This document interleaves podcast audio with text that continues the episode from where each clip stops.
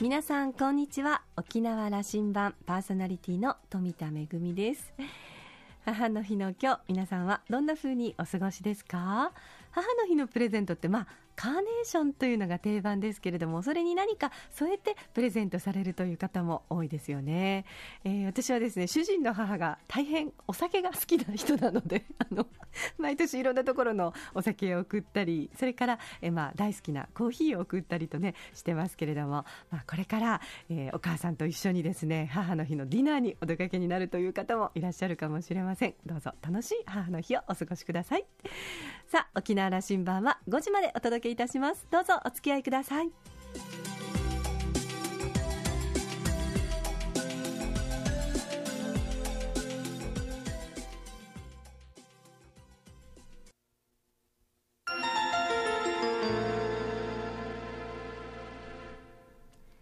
那覇空港のどこかにあると噂のコーラルラウンジ。今週は沖縄県文化観光スポーツ部部長の枠川清純さんとラウンジ常連客で沖縄大学地域研究所特別研究員の島田克也さんとのおしゃべりです。枠川さんは名護市のご出身。昨年4月に沖縄県文化観光スポーツ部部長に就任されました。名実ともに沖縄のリーディング産業に成長した観光産業。その舵取り役ともいえる立場にいらっしゃるのが枠川さん。プロモーション活動が功を奏して昨年1年間の沖縄の観光入域客は過去最高の658万人を記録しました。今年は沖縄県が掲げる観光客数1000万人達成に向けてのロードマップの策定を手掛ける年と位置づけ沖縄観光の次なる戦略そして課題を島田さんと語っているようです。それではどうぞ。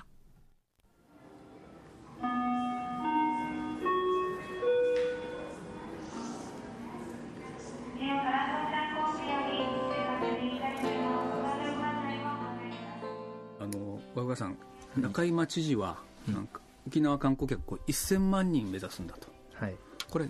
確か1期目、あの選挙出る時の公約で公約ですね。ですよね、これ8年前なんだけども、うん、これ、結構びっくりする数字でしたよね。うん、はい。その時、まあ、関わっていた、はい、当時、ちょうど知事がこの就任する頃私もその公約をですねえー、ある部署でこう担当したわけですけどその時にはすごく高いこう目標ということですね、まあ、驚いたのがもう正直なところです。8年前ですと沖縄観光は400万人台ぐらい400万人台ぐらいだったと思います、うん。はい、で1000万人を目指せと、はい、あの時の中山さんの指示はあのその公約は何だ、えーと何年後にでしたか？まあ、あの時にはあの公約ですから、うん、あの自分の任期の切れるまでだと思うんですけど、うん、まあ、それをいろいろとあの外的な要因もあって、えー、なかなかその目標が、ね、達成できる環境になかったということで今はうちの、えー、観光に関する計画の中の33年度の目標に位置づけているというところですね、平成33年度にはそういう沖縄に今650万人ぐらいの観光客が1000万人するという社会にすると、はい、政策に持っていくんだと。はいえー、と8年前だったら、やっぱ確か、わという感じでしたよね、うんはい、でも、見えてきましたね。そうですね、ここ、この、えー、2年ぐらいの動き見ると、すごいですね、私がですね前調べた統計では、ですね14年から平成23年の10年間で、伸びた観光客は60万人です、うん、まあ、このいろんなことがございました、うん、9.1テロだったり、あの遠くの審査だったりですね、ですけど、この24、25のこの2か年間で伸びた観光、100万人。ですこの伸びからするとやっぱり今まで培ってきたものがやっともう外部の環境が整ってですね、こう目の出る時期に来てるのかなということですので、まあ、今の勢いそしてあの一つのインフラですねあの空港の滑走路それからこの国際ターミナル等々ですねそういった整備されてくると私は1000万人というのはまあ夢でもないですね。実現できる可能性に来てるのかなと思っています。8年前に指示を受けた時には、うん、うんと思ったけど正直。正直驚きましたね。怒りませんよ知事も。正直、うん、みんながそう言ったはずですから、うん、しかしもう見えてきたなと。そうですね。あのー、うん、この沖縄の観光客のこのトレンドを見る、トレンドというかこの数字を見るとですね、うん、2008年にリーマンショックでやっぱりぐーんとこうなった、はい、それから2012年にそのおっしゃられた震災でこうなったと、はい、そういうあのこの大きなインパクトがなければ、もう今、じゃあ750万人ぐらいいってるような数字なんですよね。まあ、必ずしもそう言えないかもしれないんですけどね、まああのー、これはですね私は当時はやっぱり外部の環境でああいうふうな状況があったんですけど、特に今伸びてるっていうのは、やはりあの景気、日本の景気がまあ良くなってきてるということ、それからあの海外、東南アジア中心にですね。やっぱり経済が上向いてきて所得も上がってきてそしてやっぱり観光需要も増えてきたというですね。そういった意味で非常に観光がこう整ってきたということがですね一番大きいのかなと思いますね。あのその観光客1000万人時代を政策的にや、あの構築していくんだという責任者をしておられるわけですけれども、今年のお正月の、うん、どっちだったかな、タイムスも新報も両方だったかな、うん、県の政策の中の目玉、うん、これが一番目玉だったと思いますよ、あのそのそれに向けたロードマップを作るんだと、これあのロードマップというのは、それを実現していくための具体的な策にしていくんだと。それの責任者でもそうですあのこれはですね私が今あの見て非常に思うのはですね観光客の伸び方がすごいということです、このすごいっていうのが、これまでの行政の経験、もしくはあの民間の経済の動きからすると、ですね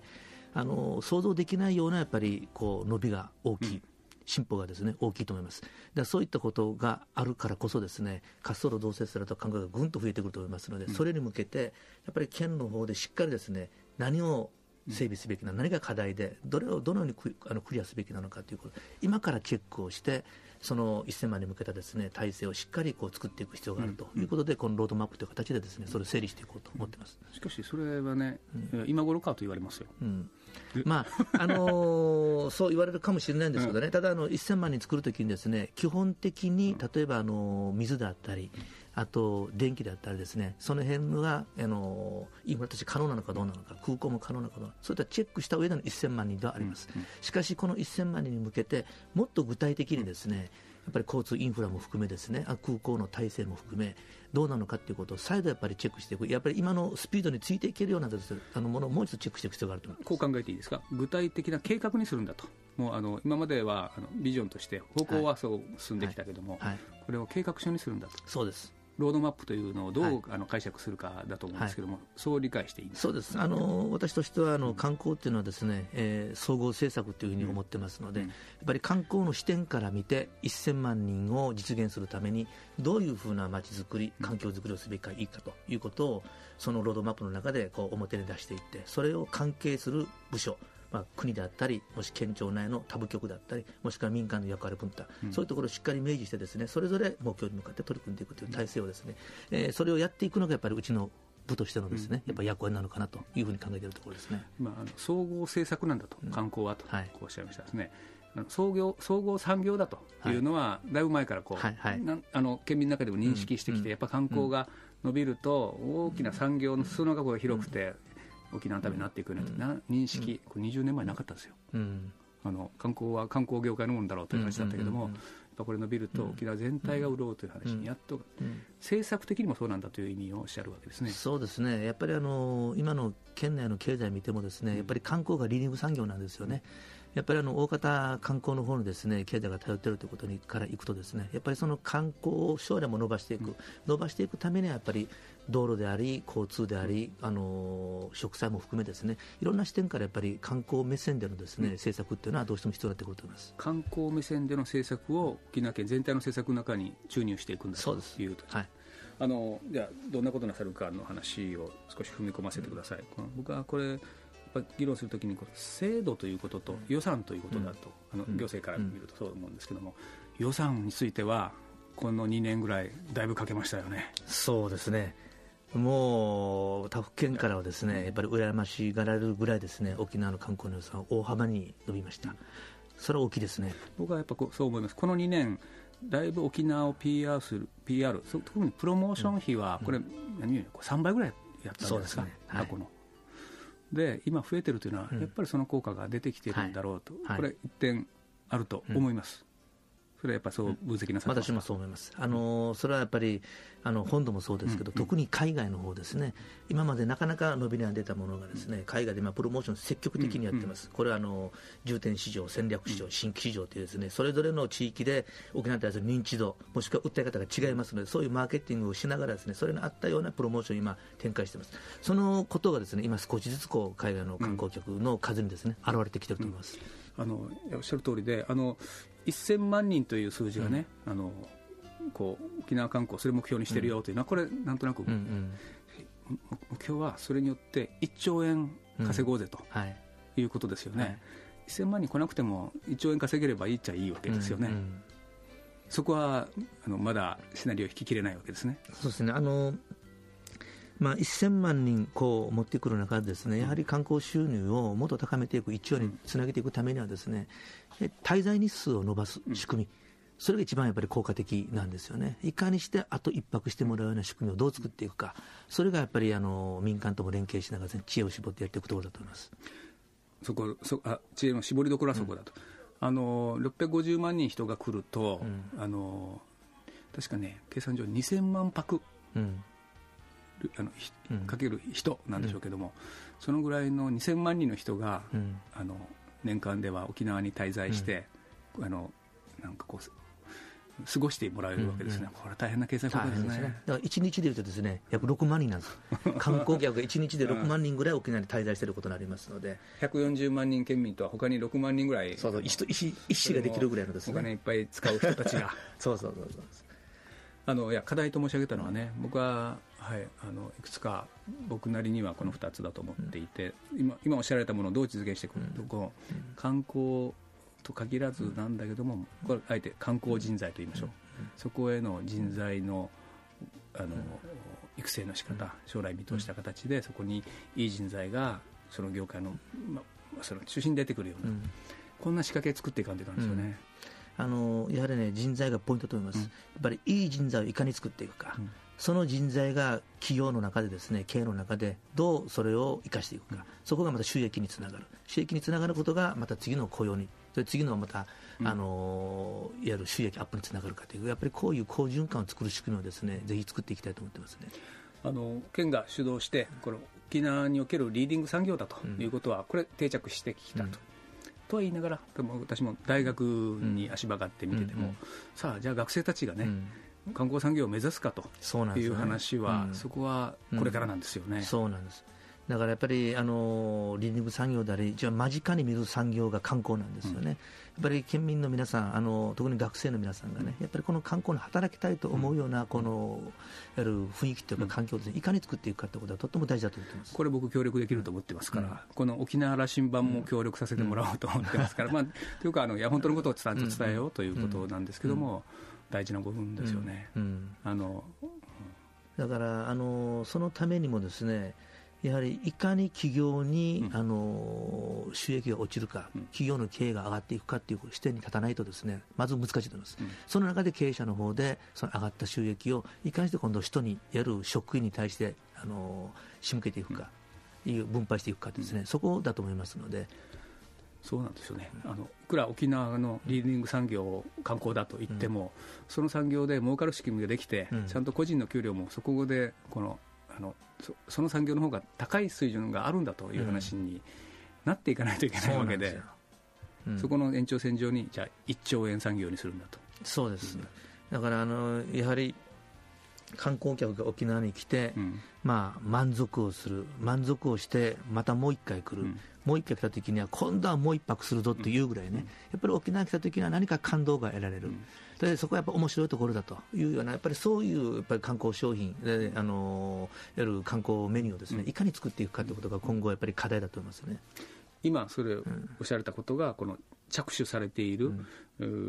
沖縄観光推進ロードマップ、はい、言い方合ってますか、はい、これのそれ大きな計画ですよね、これ、はい、それを実現するための具体的な計画に着手なさると。うん。はい。そこに入ってくるわけですね。そうですね、あのまあ、ただ、ロードマップはですね、うん、どちらかというとあの、ハード中心のですねロードマップになると思います、うん、で今の中のあの収益をどう上げていくかということは、ですね、うん、まあ、その中でももちろん触れることは触れるんですけど、また別途、ですねここはしっかりしたメニュー作りというものを別の事業でですねやる必要があると思います。あの飛行機の時間が近づいているんで、はい、最後、僕の質問、はい、あの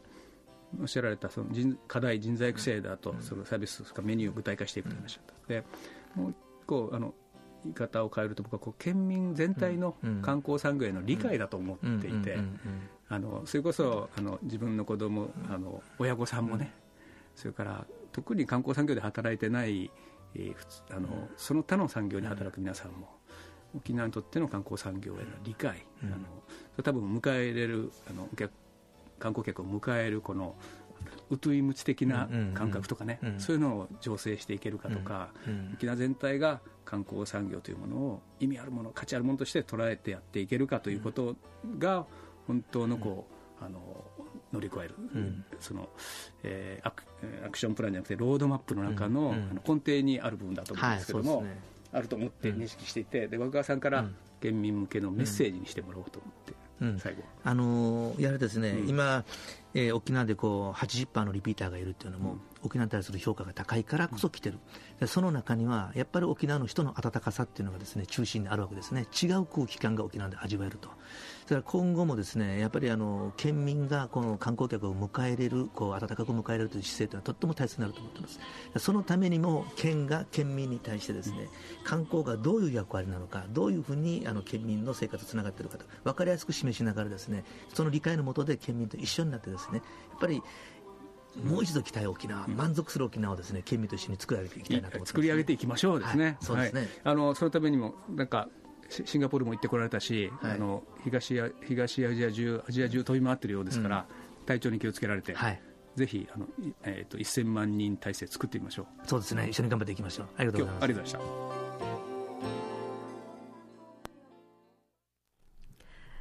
沖縄にいらっしゃる観光客の方が、まあ、500万人を超えた時に、うわー、すごい時代になったなって、あの 私、とってもこうびっくりしたことを覚えてるんですけれども、いやいや、500万人じゃないぞと、今度は1000万人を、まあ、その1000万人達成に向けてのロードマップを作るんだという、あの本当にまあ、本当に数年前まではこう夢だと思ってたことが、私たちのこのね、あの実現できるんだという夢に近づいてきたという感じがしますよね。えー、枠川部長はですね、沖縄県文化観光スポーツ部の部長でいらっしゃいますけれども、私はその中のあの文化観光スポーツの中の文化の方で実は大変お世話になってまして、えー、まあ沖縄にいらっしゃる観光客の方に楽しんでいただけるような作品作り、またあの沖縄の作品を海外で講演することによって、えー、その現地の方に沖縄の魅力を PR するということで、えー、まあいくつかの、えー、授業にも関わらせてもらってますけれども、私もですね微力ながら、えー、まああの一生懸命頑張って沖縄の魅力をですねたくさんの方々に、えー、楽しんでいただけるようにね頑張っていきたいなというふうに思います。えー、島田さんはお話の後ですね枠川部長大変気さくでまあざっくばらんな、えー、お人柄でいろんなことを話してくださいましたと沖縄の数々の優位性を生かして世界水準の観光リゾートに持ち上げるチャンスがいよいよ巡ってきているのを強く実感しているということでした。今週のコーラルラウンジは沖縄県文化観光スポーツ部部長の枠川清純さんとラウンジ常連客島田克也さんとのおしゃべりでした。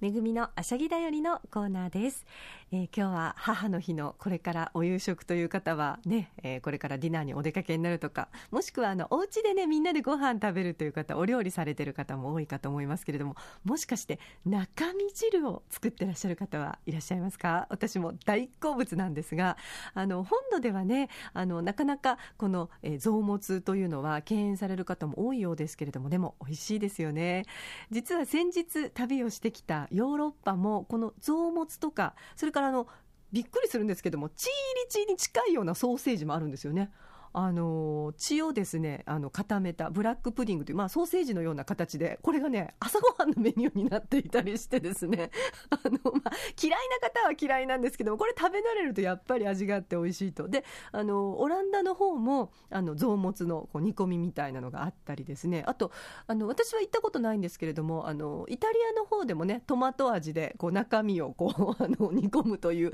お料理があったりとかでですねあのやっぱりこうねあの大大切な命なのであのもしいただく時にはもう捨てることなく、ね、沖縄ではこう鳴き声以外は豚肉を全部食べるなんていう話もありますけれどもそうやってこう命を大事にあの全ての部位をきちんと美味しくいただくという文化がこう各国に根付いているんだなというふうに思いました。さあこれからの母の日ディナーどうぞ。皆さんも美味しいごちそう残さずたっぷり加盟加盟攻撃で召し上がってください。めぐみのあしゃぎだよりのコーナーでした。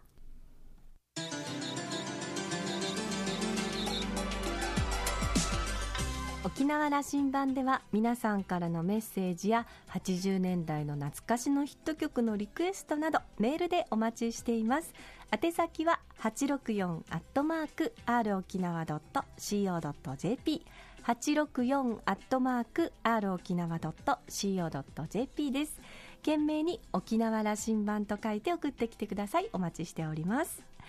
それからポッドキャストやブログでも情報発信中です。ラジオ沖縄もしくは沖縄羅針盤と検索してぜひホームページをチェックしてみてください。沖縄羅針盤今週も最後までお付き合いいただきましてありがとうございました。そろそろお別れのお時間です。パーソナリティは富田恵でした。それではまた来週。